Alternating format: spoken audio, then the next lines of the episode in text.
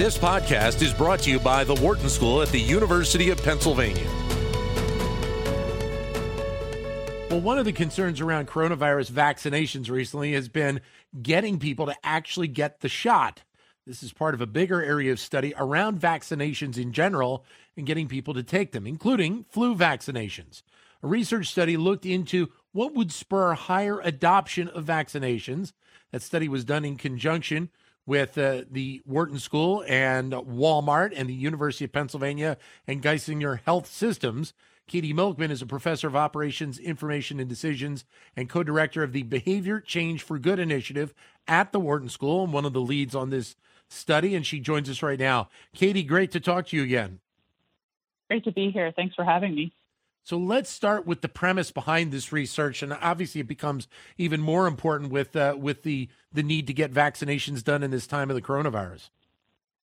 Sure. Yeah. Absolutely. We um, we were interested in using flu shots to test out some different strategies that we thought could be effective for encouraging COVID 19 vaccination. So we thought the flu season would be a great time to test different text messages that we would use to both encourage people to go into their primary care doctors and get flu shots and to go into pharmacies and get flu shots. And we um, we felt like we could build a set of messages that was portable, that would obviously make sense in the context of either the flu or COVID 19, and then we could test them in the flu season, we'd be ready to offer sound advice on the right messaging strategies around COVID when the time came. So that's really so, what we were doing. And so part of that is the fact that so many people have smartphones and we, we, we are constantly looking at our messages or our emails that that's a, that's a fairly easy avenue to be able to try and connect with people. Exactly. And in fact, the people who we tested this with were people who were used to getting text communications either from their pharmacies or their doctor's offices when they had an appointment or something to pick up at the pharmacy. And we wanted to see could we use that same channel to communicate about the opportunity to get a vaccine in a way that would be highly compelling and lead them to actually show up at a higher rate. So, so what did you find out from the results? Yeah, yeah, great question. Well, let me first just tell you a little bit more about the study and then I'll summarize the key yep. findings. The study was done, as you said, in partnership with these two um, groups. We had um, Walmart pharmacies as one partner, and in that study, we had 735,000 Walmart customers. And then uh, also with Penn Medicine and Geisinger Health, two large health systems. And there we had about 50,000 patients who were coming in to see a primary care doctor for a healthy visit. And um, we actually tested literally dozens of different messages across these two groups, these two populations, to see what was most effective. We had a team of um, roughly 25 scientists in both cases ideating and coming up with different tactics that they thought might be effective, ranging from sharing a joke about the flu to get people to laugh and think more about it, maybe make it a little bit more memorable, to inviting people to dedicate their flu shot to someone else, um, to letting them know uh, a flu shot had been reserved for them. And what we found was the best messages actually were messages that um, were of the same tone and style and sort of formality that you're used to getting from a pharmacy or a doctor's office. So some of the cutest things we tested really didn't work very well. Um, simplicity was important, emphasizing reminders, and the big takeaway for me was the, the top performing message in both settings was a message that emphasized that a flu shot was either waiting for you or reserved for you. So highlighting there was one set aside essentially with your name on it um, yeah. really, really resonated. In, in the case of doctors' visits, we saw that it increased the rate at which people got flu shots by about five percentage points, which is an 11% increase in adoption of the vaccine that we produced with that message. And it was also the best performing message when we said a, a flu shot was waiting for you at Walmart pharmacies of all the messages we tested, outperforming some of the others by again up to 10% in terms of the number of people who who got their shot so seemingly by by using that type of a text message, uh, you're establishing a more direct connection with that particular consumer of the fact that this is something that is directly geared for you. Yeah, that's right. And you know, there's a few ingredients that we think make this this so potent. And I should note that um, a couple of members of our team, Gretchen Chapman of Carnegie Mellon University and Alison Buttenheim of Penn School of Nursing, came up with this idea that it might be particularly potent if you felt like there was already a vaccine set aside for you because it might feel like the default. like you're expected to get it. Now I'm not making a decision. I'm just walking in and putting out my arm for the thing that's already been set aside for me. And there's a lot of research in behavioral science showing how powerful it is when you already feel something belongs to you. Um, you're much more likely to value it more, um, and you're you're less willing to part with it. And so I think the psychology of it is probably related to that sort of default effect, or sometimes called the endowment effect, when it's a physical thing that you own that you end up valuing more because it's in your possession. Um, you value more than you would if, if you could, you know, just buy the same thing off of someone else.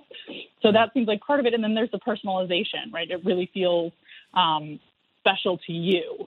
So uh, you know, we don't know for sure exactly what it is about saying it's reserved for you or waiting for you that is making it so potent because we'd have to go, you know, do more studies where we did follow up surveys, but we can see in these two experiments that those are the winning message, which suggests it's a pretty good idea, I think, for all of the the pharmacies and health systems that are going to be communicating in the months ahead as their vaccine supplies increase right. with their patients to let them know it's time to come in to use this kind of language. So, in terms of the study that you did, there there's also uh, in reading it this this timing component in terms of delivering the me- excuse me the messages. Basically, like within the 72 hours prior to the person going in to get that shot, or you know before that appointment time. Correct? That's right, and I'm glad you emphasized that because there's a lot of past research showing timely reminders are, are important. That if I remind you you should get a flu vaccine, but there's no action you can actually take for ages, like if I sent this message to you two months before a doctor's appointment, you'd have forgotten that I sent it by the time you see your primary care provider and they offer you the shot. So right. we thought it was really important. These are timely. We sent the first message 72 hours before an appointment, and the second came in some cases in our tests uh, as little as 15 minutes before you'd see your your doctor. And so we were making sure that they were very timely so that it's top of mind at the moment when you have the opportunity to get that vaccine. And, and so, in terms of doing a text message to somebody, that's a, a relatively low low cost solution for these businesses to be able to try and get the higher adoption. Absolutely. And that's, again, one of the reasons we focused here. These text messages, you know, this is less than 10 cents a person. In fact, in some cases, you know, if you have good text messaging rates, the solution of sending a couple text messages is less than a penny a person. So it's incredibly cost effective if it's going to lead to a five percentage point jump in vaccination. Um, and so I think, you know, we should see, we should see this across the board.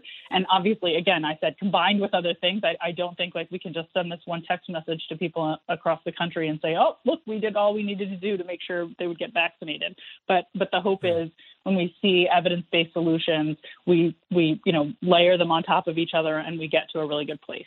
Even even more so than doing say the traditional email reminder, correct? Uh, you know, we didn't test email reminders in this population. We didn't have the ability okay. to do that, and so I wouldn't I wouldn't say let's not do email okay. reminders. There's no reason not to try many techniques. As sure. I said, I think a layered approach. This is a really important problem. I don't think we should think you know one one and done. So um, I hope there will be more testing of this type, and we hope to partner on more testing around different kinds of messaging for the COVID 19 vaccine itself. Again, this was done in anticipation of the vaccine and wanting to have results in time to be able to you know have a conversation like this when it's still early days in vaccination campaigns and and make sure that people around the country hear this that small pharmacies and large pharmacies small hospitals and large hospital systems have time to set this up and use our, our results, but there's still time to, you know, improve and test things around exactly what will work for COVID-19. And I hope we'll, but, but, we'll partner on even, projects like that. Yeah, but even when you think about uh, the the issue of taking flu vaccines, we know there's obviously a, a, lot of history about people being lax in taking the flu vaccine, and, and that's something that's an annual event for you know for most people. We don't know yet, as you said, about the coronavirus, but still for flu vaccines, this could be very important as well. That's right. And, you know, uh, uh, obviously the flu has been overshadowed by COVID 19 for good reason. And we've had a very mild flu season this year, in part because of, right, all the social distancing and masking that's going on, um, which has really dampened that down. But presumably, when we get back to some semblance of normalcy, we'll have flu as another major threat. And this is another way we can tackle that. But it does also look like likely, you know, what I'm reading at least from health experts is that uh, we're likely to be taking co- coronavirus vaccines yeah. at some frequency. It's not going to be sort of one and done. So we expect not only will we need to be encouraging people to get an annual flu vaccine using the best methods possible, but probably with some regularity encouraging people to re-up their COVID-19 vaccines.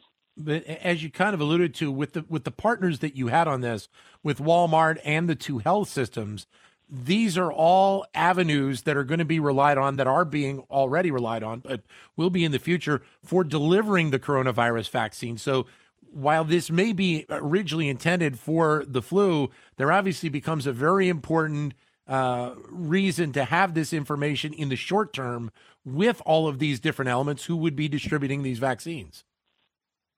Absolutely. And really, truly, that was a motive beh- behind doing this work. When we geared up to do it um, in the early summer and reached out to partners like Walmart, it was with the hope that we would be able to generate insights that would be useful right now when we need the most to encourage COVID 19 vaccinations. Katie, thanks very much for your time. Great job on the work. Thank you again. Thank you for having me. Thank you. Katie Milkman, Professor of Operations, Information, and Decisions at the Wharton School and co director of the Behavior Change for Good initiative. To keep engaged with Wharton Business Daily and other Wharton School shows, visit businessradio.wharton.upenn.edu.